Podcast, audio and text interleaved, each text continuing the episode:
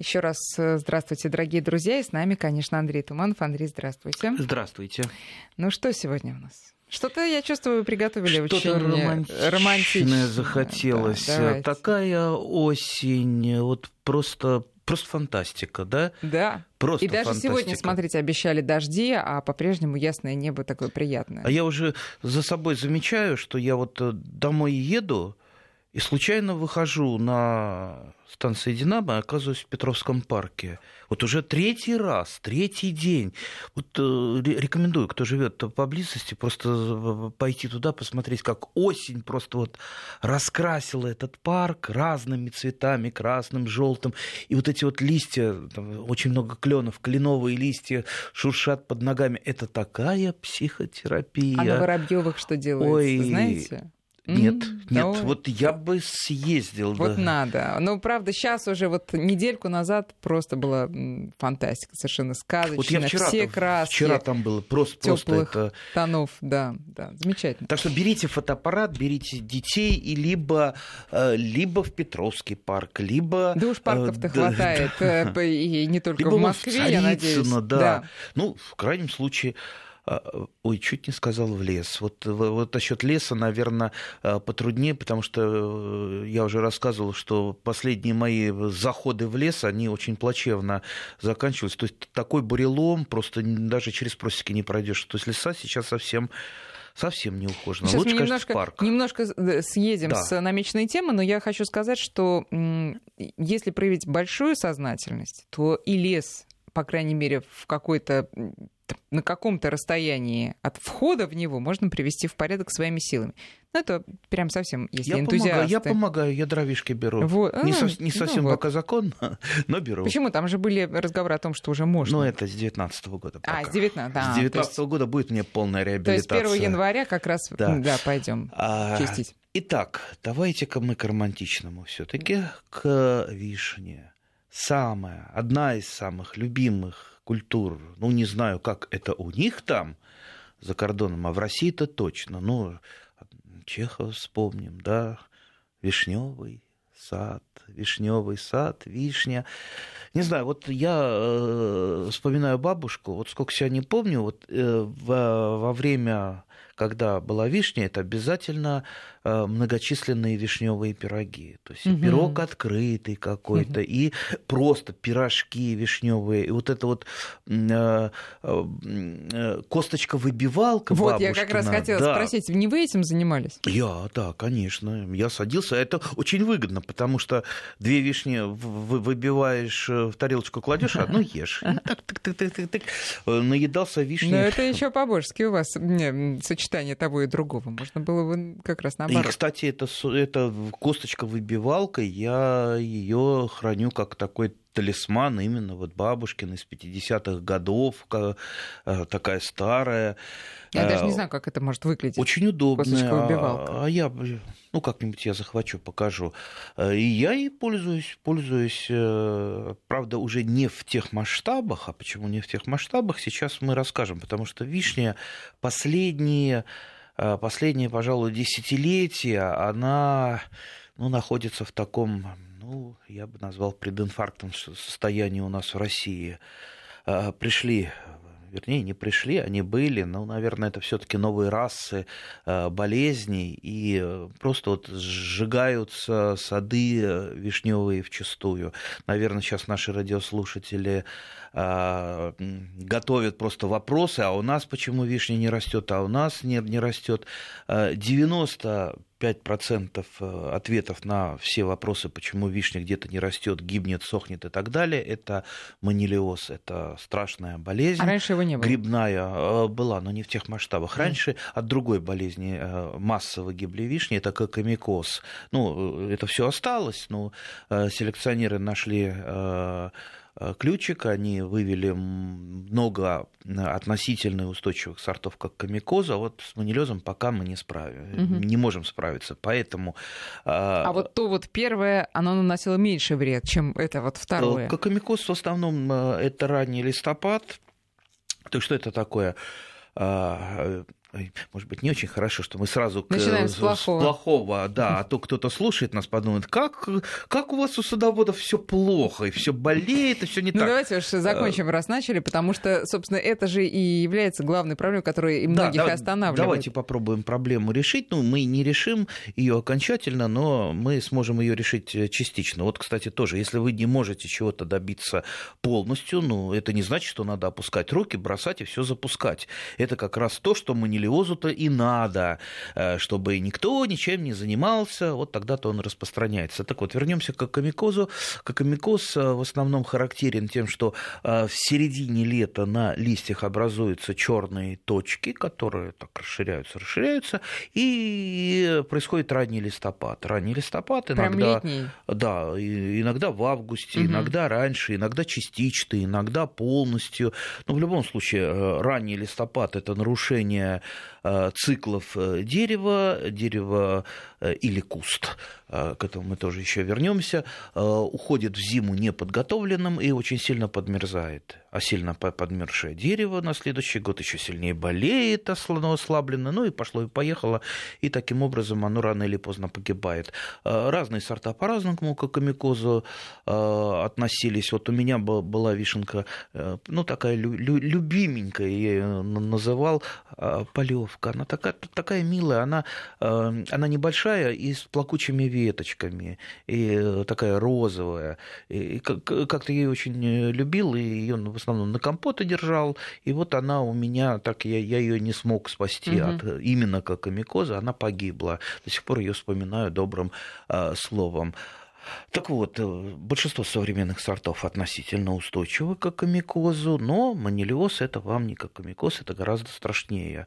Вообще сам гриб, а это есть гриб, распространяется во время цветения, то есть споры летают, села спора на пестик во время цветения и проросла внутрь. Поэтому, если вишня не цветет, она и не болеет. И не заражается. Если вишня зацвела, все. Но если вишня не цветет, еще есть там одна проблема, там ягод просто не будет. Ягод не будет. Для кого-то, может, верно. Это и не расстройство вовсе. Так вот, монилиозом поражаются разные там расы монилиоза, и семечковые, яблони, и груши, и прочие косточковые. А вот особо поражаются с усыханием ветвей, именно с усыханием и сгоранием. Это войлочная вишня, которую она не совсем и вишня, она скорее так вот ближе к сливе. Даже с вишней она не взаимопрививаемая, войлочная вишня с вишней. О ней мы тоже, если успеем, расскажем. Обыкновенная вишня и... Так, сейчас я название сорта вспомню, да, Луизиания трилоба, я просто чем заменить. Это миндаль, декоративный миндаль, вот, да, миндаль вспомнил. Луизиания трилоба помню, миндаль да. Очень красивое декоративное растение, если вы один разочек посмотрите, увидите вживую Луизианию, вы просто станете поклонником. Очень сильно поражается монилиозом, то есть сгорает после вот нескольких цветений, как правило, кустик погибает, если за ним не ухаживать активно. Так вот, сразу давайте я попытаюсь ответить на вопрос, который всех сразу, что называется, готов. А что делать? И можно ли победить? Кто виноват, мы уже разобрались, а что делать? Победить полностью, еще раз говорю, невозможно. Ну как вот арабская пословица одна нас учит, что победить зло невозможно, но не бороться с ним – это большее зло. Поэтому бороться надо постоянно, и самое главное для нас, для садоводов, – это профилактика. Профилактика. Это как зарядку с утра делать, да. Ни разу, честно говоря, в жизни не делал, но знаю, что это надо делать, да. У вас на грядке зарядка. Да, так и с растениями. Прежде всего, самая главная профилактическая мера – это вырезание всех усыхающих ветвей. Вот что что-то начало усыхать, разобрались вы, не разобрались, усыхать просто так ничего не будет. Подождите, а монилиоз как проявляется? Он проявляется только в том, что нету ягод? Значит, смотрите, чтобы потом никто не говорил, что это кислотные дожди, это выбросы с предприятий, это, значит, аномально хорошая или аномально плохая погода. Не слушайте никого, ни журналистов, которые периодически нам рассказывают всякую ерунду, не особенно в форумах, где говорят, это просто, а вот вы полейте вот тем, полейте, содой полейте, содой с йодом, ой. Или антибиотики в последнее время предлагают. Мы как-нибудь по вот этим байкам странным посвятим, наверное, целую передачу, чем там нам рекомендуют лечить растения. Так вот, проявляется это так. Сразу после цветения вот этот зародыш, маленькая горошинка в виде вишенки, она начинает усыхать. Плодоножечка тоже начинает усыхать. И такие они недоразвитые засыхают таким вот пучочком. Зелененькие. Нет, они уже коричневеют, они уже высыхают. Высыхают, и вы просто это можете легко увидеть. Вот почка, и из нее торчат плодоножечки, и на кончике плодоножечки там недоразвитая вишенка. И это вот первый признак монилиоза, который должен вас вдохновить на трудовой подвиг. Немедленно секатор и вырезаете до здоровой ткани все это. Если вы не вырежете, ветка будет... То есть погибнет. Гриб, он же идет внутрь, он через пестик пошел и дальше стал развиваться, пошел в ветку. Ветка усыхает. Ветку сразу же вырезаем до здоровой ткани. Вот обрезали вот, сначала после цветения, потом еще где-то проявится, вы пропустили. То есть постоянно вырезаете все сухое. Это касается не только вишни, монилиоза. Вообще у садовода ничего сухого не должно быть. Все это санитарная обрезка делается всегда. Всегда. Вот увидел, срезал, и дальше как это самое, куда вам совесть подскажет. Либо вы сжигаете, либо вы закапываете поглубже, там, в теплые грядки. Ну, я обычно такие веточки все-таки сжигаю. Это вот главная основная мера. Еще главнее этой меры только то, что это должны делать и ваши соседи. Да. Потому что если вы будете это делать один, это все равно, что это ничего не делать. Хорошо, а химическими средствами? Что у нас убивает грибы? Препараты фунгициды, целая группа препаратов, которые мы сейчас рекламировать отдельные торговые марки не будем. Опять же, не лечение. Лечение у нас у садоводов-любителей не бывает. То есть это большая редкость. Для нас главная профилактика. Кстати, не только для нас, но и для профессионалов тоже. Профилактика. Профилактические ежевесенние опрыскивания – это так называемое голубое опрыскивание, это бордовская смесь, оксихлорид меди, который входит в состав бордовской, либо ей, либо им. Лучше, конечно, бордовской смесью. Либо любые другие препараты, именно фунгициды, там, типа оксихома, топаза, все. Назвал, дальше сами. Смотрите, что есть в магазине. Зеленый конус. То есть до цветения. Нам надо успеть до цветения, чтобы летающих наших друзей не вводить в искушение. Но это когда? Например, для Подмосковья какое-то время. Это перед цветением. Время когда? Мы называть не будем. Мы живем не по календарному времени, а по фенофазе. По календарному времени это, пожалуйста, горожане пусть живут, да.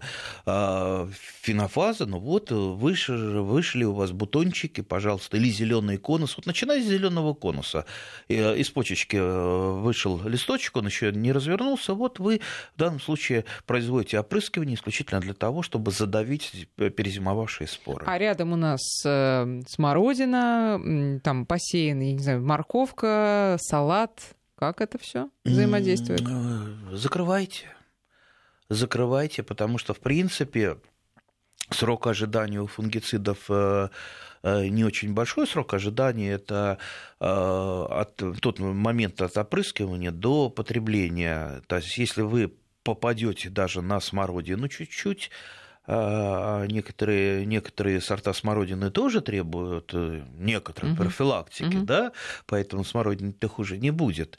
А когда она еще будет? Если срок ожидания, допустим, ну, возьмем там самое-самое большое, это месяц. То есть срок ожидания – это время, когда фунгициды действуют? Когда можно получить какую-то неприятность от них, срок опасности. Возьмем даже самый там большой срок месяц, на самом деле меньше, потому что большинство фунгицидов – это все-таки это второй или третий класс опасности, это ну, не самые такие жуткие яды. Самые жуткие яды чаще всего сами садоводы придумывают,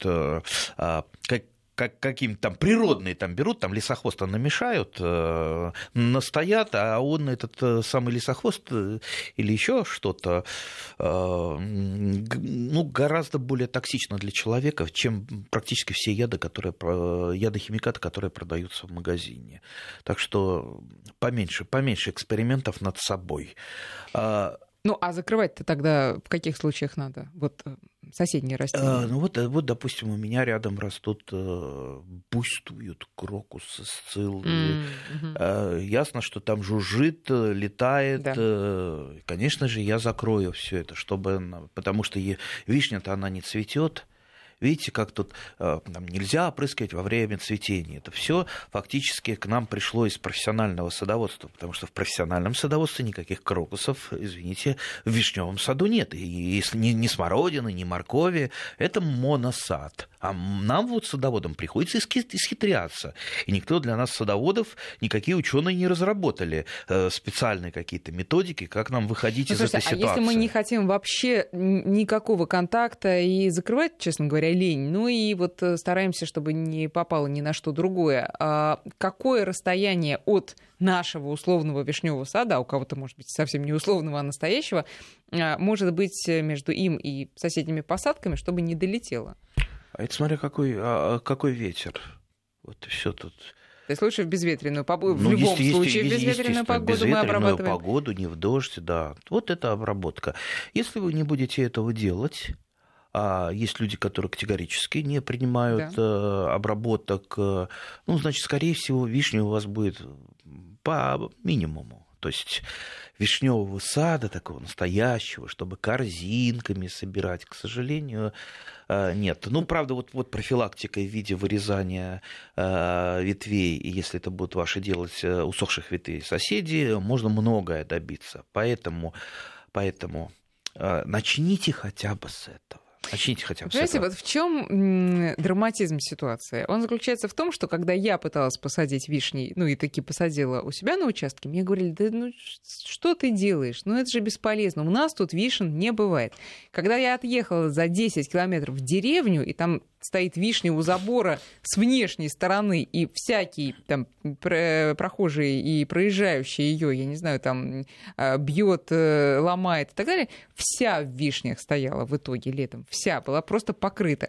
Вот тут нам пишут тоже, был в Марии Эл, видел там очень много необычных вишень, которые ничем не болеют. Как оказалось, сорт называется горномарийская вишня, весьма вкусная ароматная ягода, и видите, вот стойкая.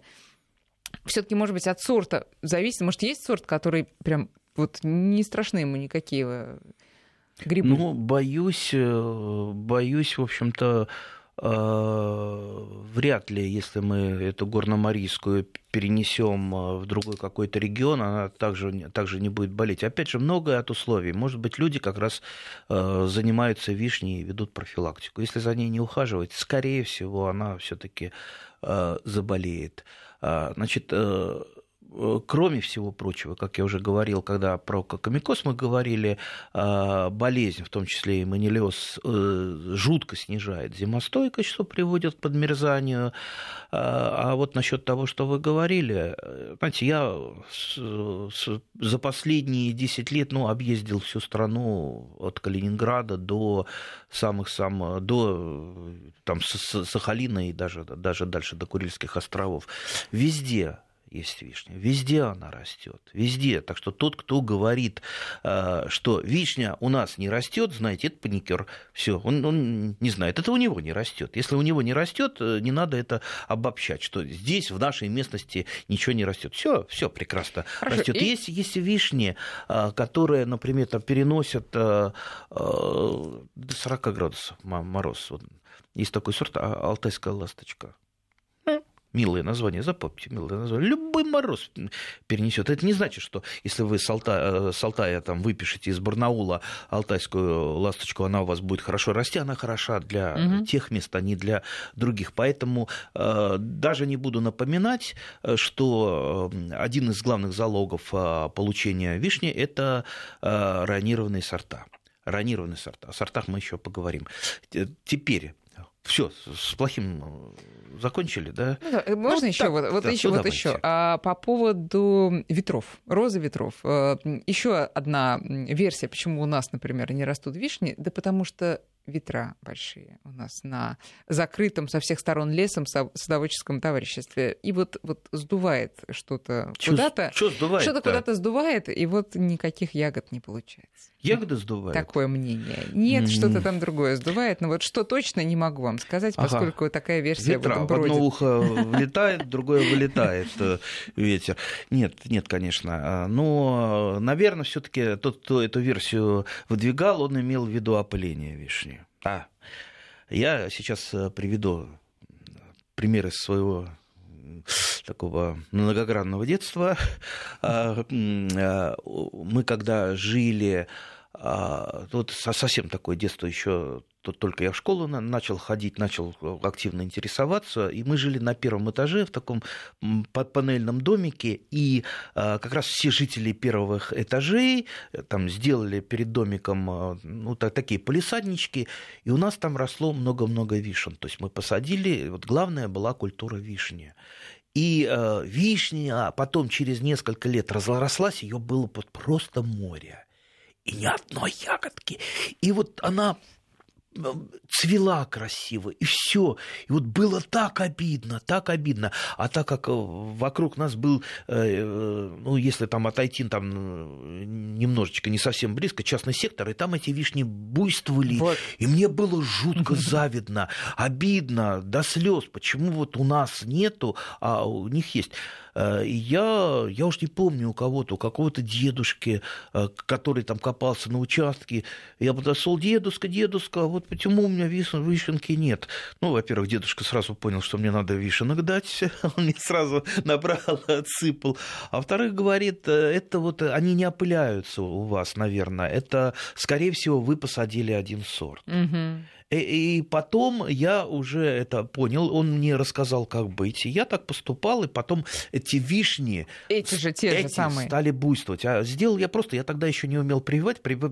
Прививать я уже научился в таком, уже когда постарше значительно стал, там в классе в третьем. Ну, конечно, это уже... Да. Взрослый человек. А до этого я делал просто, как меня научил дедушка. Я шел в частный сектор, нарезал весной перед цветением, когда набухали почки, веточки, ставил их в бутылки и ставил их в сад. И они зацветали, эти веточки, и они опыляли мои вишни. Потрясающе. Вот, да. А вишня это была Владимирская вишня, любимая в России. У вас полисадники? Да. Иногда, может быть, любимая, слишком любимая, потому что сорт Владимирская, он очень старый, он не очень урожайный, и он самостерильный. То есть он никогда не будет плодоносить, опыляясь собственной пыльцой. А иногда накопают в каком-то саду одно и то же Владимирское. Вроде... Но я слышала, и современные сорта хорошо бы варьировать, то есть когда у вас несколько... Современные сорта, большинство самофертильные, то есть они опыляются собственной пыльцой, но в любом случае для вишни нужен опылитель. Потому что, поэтому одна вишня в поле, вернее, в саду не воин. Сейчас сделаем перерыв на новости, потом продолжим. 5533 для ваших смс-ок и наш WhatsApp 8903 176 363. Но мы продолжаем разговор про вишню. И действительно, давайте перейдем уже к хорошему. Друзья, во-первых, вы нам можете подбрасывать дровишки. Ведь своих вопросов вы, собственно, это и делаете. Просто я до них никак не дойду. Сейчас буду зачитывать. 5533 для ваших смс-ок и 903-170-6363 WhatsApp наш. Вот тоже пишут люди, что под окнами за последние... Ну, видимо, это... это из Мытищ пишет. Погибли несколько вишен. Да, ну, в общем, вот такая общая беда, да, и для городов, и для деревень. А теперь такой вопрос. Нет, все-таки к хорошему, Андрей, подождите, мы никак не доберемся. Из Московской области Михаил спрашивает: вишня отплодоносила, а где-то через месяц листья пожухли и высохли, ветви не сухие, не ломкие. Что может быть? Слушайте, может быть, просто осень наступила? Если уже отплодоносило-то.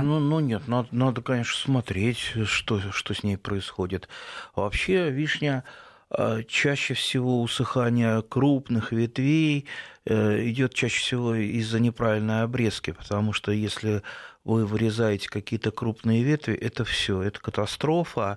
Выше и ниже вырезанные ветви начинается жуткий некроз, то есть отслаивается кора, и начинают и другие ветви усыхать. Поэтому вишню формируйте в детстве, не давайте ей расти так, чтобы потом надо было вырезать что-то пилой. Вишня очень на это плохо реагирует, и такие раны крупные, они не зарастают никогда. И как ее формировать? То же самое это касается снижения кроны. Даже если вы будете снижать кроны, вот эта верхняя рана, ну вот у меня был опыт, я просто верхний срез делал каждый год, чуть-чуть понижая. То есть вот таким образом я просто крону снижал, но я прекрасно понимал, что этот срез никогда не заживет, поэтому я вот всегда его обновлял, делал чуть-чуть пониже. И это для еще большего снижения. И понимаешь, что все равно там на этом срезе там никогда не завалится каллюсом, там отслаиваться будет кора, ну и так далее, и так далее. А я вот у молодой вишни отрезала основной ствол, да, вот мне казалось, так будет лучше. Так, мудро. Мудро? А теперь это непонятно на что похоже, она какая-то в раскоряку стоит, направо рука одна, налево рука другая, а сверху вот без головы осталось. Сделайте весной ее красивой. Значит, вишни бывают у нас древовидные многие сорта и кустовидные. Что самое интересное, профессиональная литература рекомендует такой вот парадокс: кустовидные вишни выращивать в виде дерева, а древовидные, наоборот, в виде куста. Этот парадокс я, честно говоря, разгадать так и не смог, но почему-то вот так вот принято.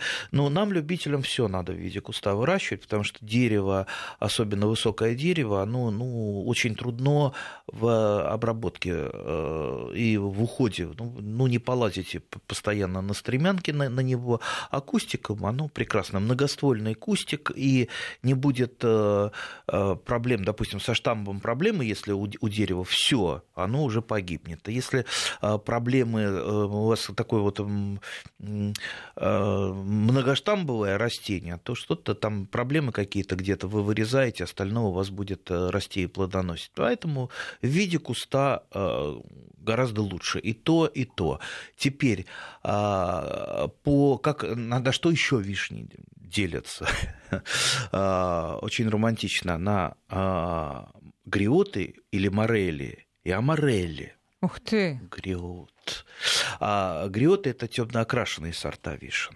Темно-окрашенные. Ну, самые классические, наверное, шоколадница. Или какие-то вот есть сорта, там, гриот геймский, и много-много с первым словом гриот. То есть, знаете, вот все гриоты, они темно-окрашенные. Кстати, Владимирская — это тоже гриот, классический гриот.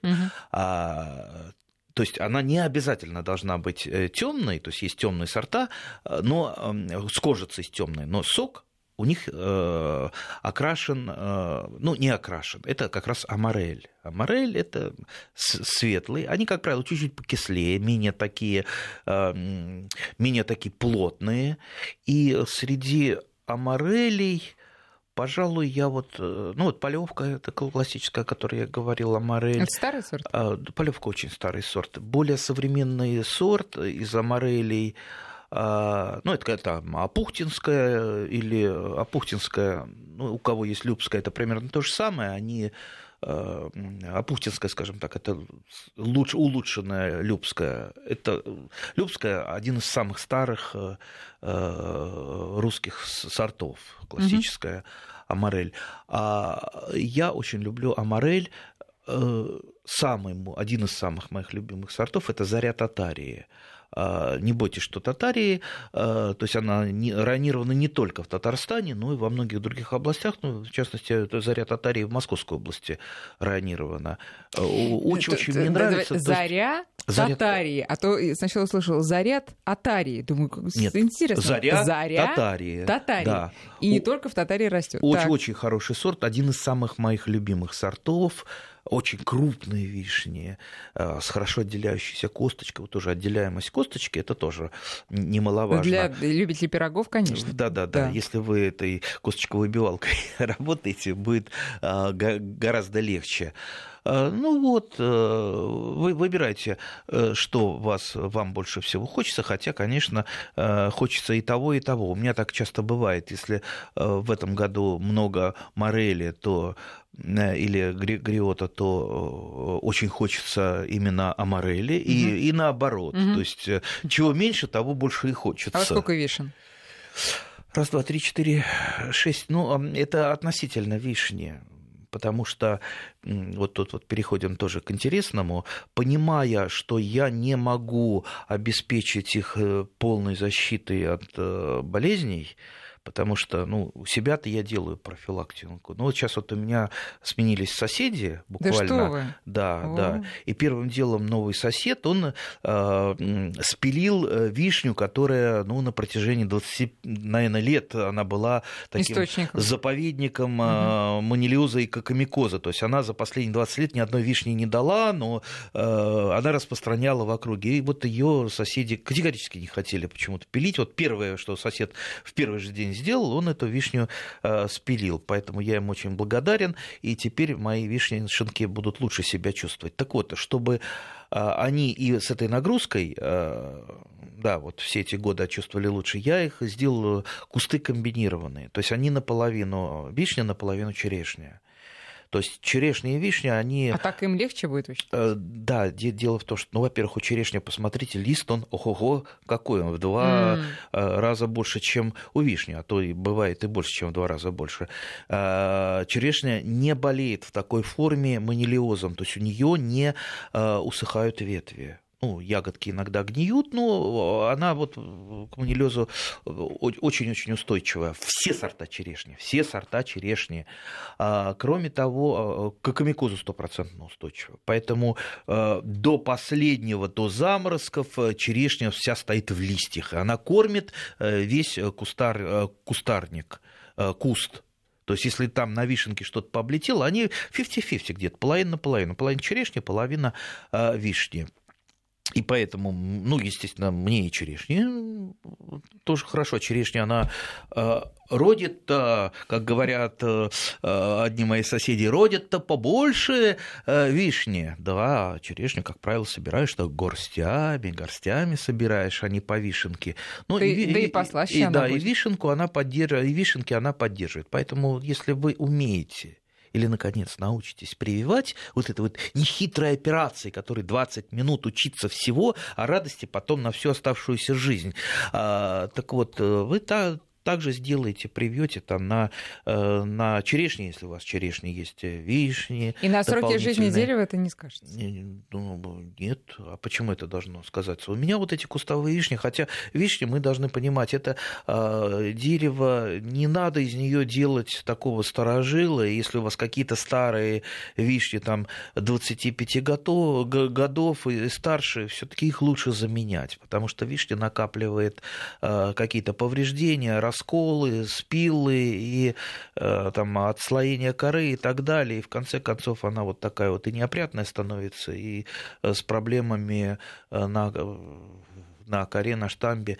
Поэтому лучше всего все-таки молодые. Она растет быстро, вступает в плодоношение быстро, поэтому всегда очень хорошо размножается поросль. Вот, кстати, если поедете в питомник покупать вишню, всегда спрашивайте, кроме всего прочего, ну, какой сорт, это понятно, но привита она или корнесобственная. А если вишня? Корнесобственная? А какие минусы? Ну, как... Привитая вишня, ну, на чем опять же, она привитая. Да. То есть чаще всего подвои подбираются таким образом, чтобы максимально она была зимостойкая. Кроме того, например, вот если возьмем мы черешневый подвой, немножко другая корневая система, немножко не так поверхностная. У вишни очень поверхностная корневая система, поэтому если вам кто-то или где-то вы вычитали, кто-то вам сказал, что сад надо перекапывать, особенно сейчас осенью, надо перекапывать сад в электричке, слышу, я аж кинулся на человека, говорю, не надо сад перекапывать, а у меня вишни плохо родят, надо перекопать, мне сказали. Ага, а если бы тебе сказали, в колодец головой броситься? Андрей, а если, во-первых, вишню привили на черешню, да? Или наоборот, можно. Так отростки вот эти вот корнесобственные, они будут кем? Вишни или черешни? Если корнесобственные, если не привитая, значит, они будут... Тем, на кого привили. Тем, что у вас есть. Нет, подождите, не путайте, да. На кого привили. Вот есть подвой, да? Если да. Он у вас вишневый, будет вишня. Если корнесобственная, то будет, естественно, то, что за сорт. Если, допустим, на черешне бывает еще у вишни есть кое-какие подвои, там на церападусах иногда прививают. Ну, я вам потом расскажу, что это такое. Ладно, слушайте, да. Давайте перейдем к вопросам, потому что их очень много. Вот из Нижнего Новгорода вишня заболела млечным блеском. Еще одно романтичное название. Да, какие причины, поддаются ли лечению, и можно ли, если дерево уже спилили, на этом месте что-то еще посадить? Ну, не рекомендуется на том же месте, даже если вы спилили здоровое дерево, что-то сажать, лучше какую-то другую культуру. Угу. Что такое млечный блеск? Та же грибное заболевание, та же профилактика. Фунгицидами, о чем мы говорим. Рядом растет черешня, заболеет? И, не факт. Угу. Черешня, она более устойчива к большинству грибных заболеваний, поэтому черешня нас в последнее время выручает, особенно после того, как она продвинулась, серьезно продвинулась на север, уже и под Архангельском я встречал отлично плодоносящие черешни, а уж в Подмосковье-то они растут прекрасно. И, кстати, в Барнауле я встречал, правда, в институте имени Лисавенко встречал небольшую коллекцию черешни, очень вкусная, замечательная. А Ленинградская область нам пишет, очень близко грунтовые воды, есть ли сорта для такой земли? Все вишни, они имеют поверхностную корневую систему, поэтому при высоком состоянии грунтовых вод это одна из культур, которая именно рекомендуется. Хотя, конечно, вишни любят легкую почву. Поэтому, если уж там совсем замокать будет, там ничего расти не будет. Угу. Но из культур, если выбирать, то вишню. И еще раз про поверхностные корни скажу. Перекапывать под вишней — это смерти подобно вишне. Только рыхлить, либо под залужением. Подождите, а есть такое вот еще мнение, что мы перекапываем по краю кроны, ну, как бы, да, вот смотрим, где заканчивается крона, вот там же мы обкапываем и туда, и удобрение, и органику, и воду можно залить. А там как раз самые активные росяные корни. Говорят же, что корни заканчиваются примерно там же, где крона заканчивается. Вот там мы вносим удобрения, желательно поливаем.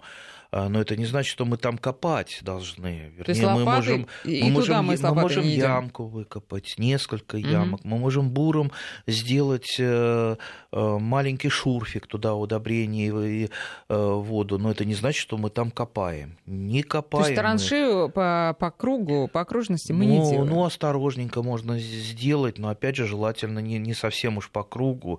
Ну, вот без экстремизма, понимаете? Вот экстремизм в саду – это...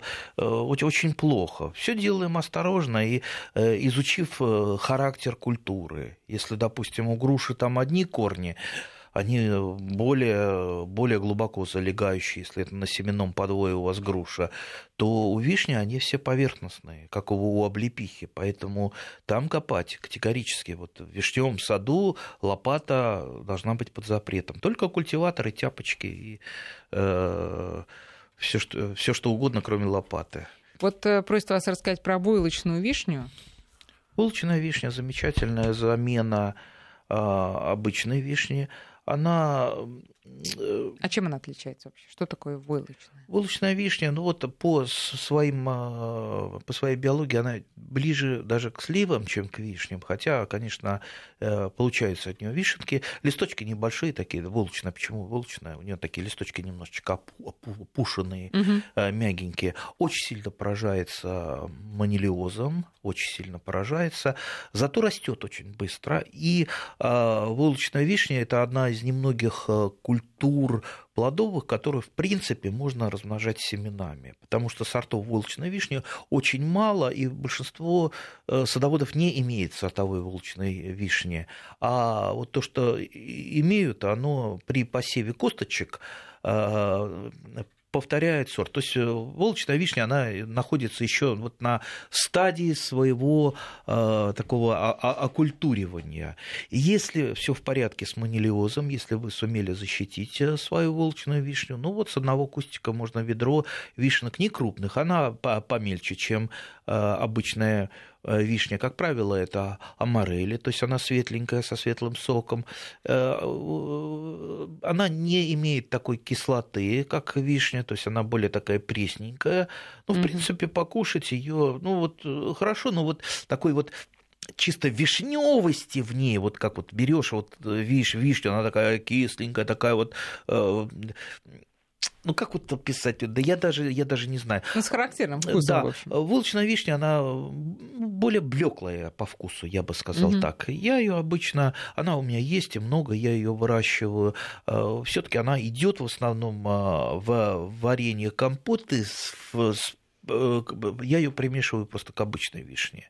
Если ее 50-50 взять, обычной вишни, или даже 1/3 обычной вишни, 2/3 войлочной вишни, что-то сделать, то, в принципе, это вишневое варенье получается, или вишневый компот совершенно такой же, как и из обычной вишни. И поклевать дети очень любят сладенькое. Так что выращивайте войлочную вишню, но помните, что куст войлочной вишни долго не живет. Обычно я выращиваю его где-то лет 7, не больше, и потом он идет у меня. А плодоносит какого года? Под срезку он плодоносит, начинает уже год на 3-й после всходов. То есть войлочная вишня быстро. Недолгий цветет очень красиво, почти как вишня пильчатая или сакура. То есть, да, иногда ее называют даже северной сакурой. То есть веток не видно, она полностью вся в цвету. Тут у нас еще про черешню, конечно, много вопросов. Можно ли привить на черешню яблоню? Нет. Почему? А зачем? Правильно. И зачем? И культуре это слишком разные. Нет, конечно. Церападусы, пожалуйста, можете привить, либо наоборот. Церападус – это такой сложный гибрид вишни-черемуха. На черемуху, в принципе, вишню можно привить. Только, опять же, зачем, если есть вишневые подвои? То есть не факт, что на черемухе. Иногда она растет, иногда, чаще всего наступает несовместимость. На царападусе растет, это очень хорошие подвои, очень морозостойкие, мощные, царападуса вы, скорее всего, нигде не достанете. А так вишня на вишне обычно. Проблем не возникает. Как правило, та же самая Владимирская вишня чаще всего используется для подвоев. Хотя есть, конечно, подвои и лучше. Я маленькую ремарочку. Наверняка многие по сортам хотят пройтись очень-очень коротко. Просто самые свои любимые. Владимирская вишня, она хоть и... Я ее люблю, но она не является любимым сортом. Она, безусловно, одна из самых вкусных, но я заменил ее октавой. То есть октава – сорт по вкусу мало отличается от Владимирской, то есть это где-то там ближе к пятерочке по пятибалльной системе, но зато она, вот, по моему опыту, раза в 3-то больше дает, это точно. И небольшим кустом растет. Октава прекрасная. Шоколадницу выращиваю, Тургеневскую выращиваю, Апухтинскую выращиваю, и Заря Татарии, как одна из самых любимых. На каком расстоянии они друг от друга у вас?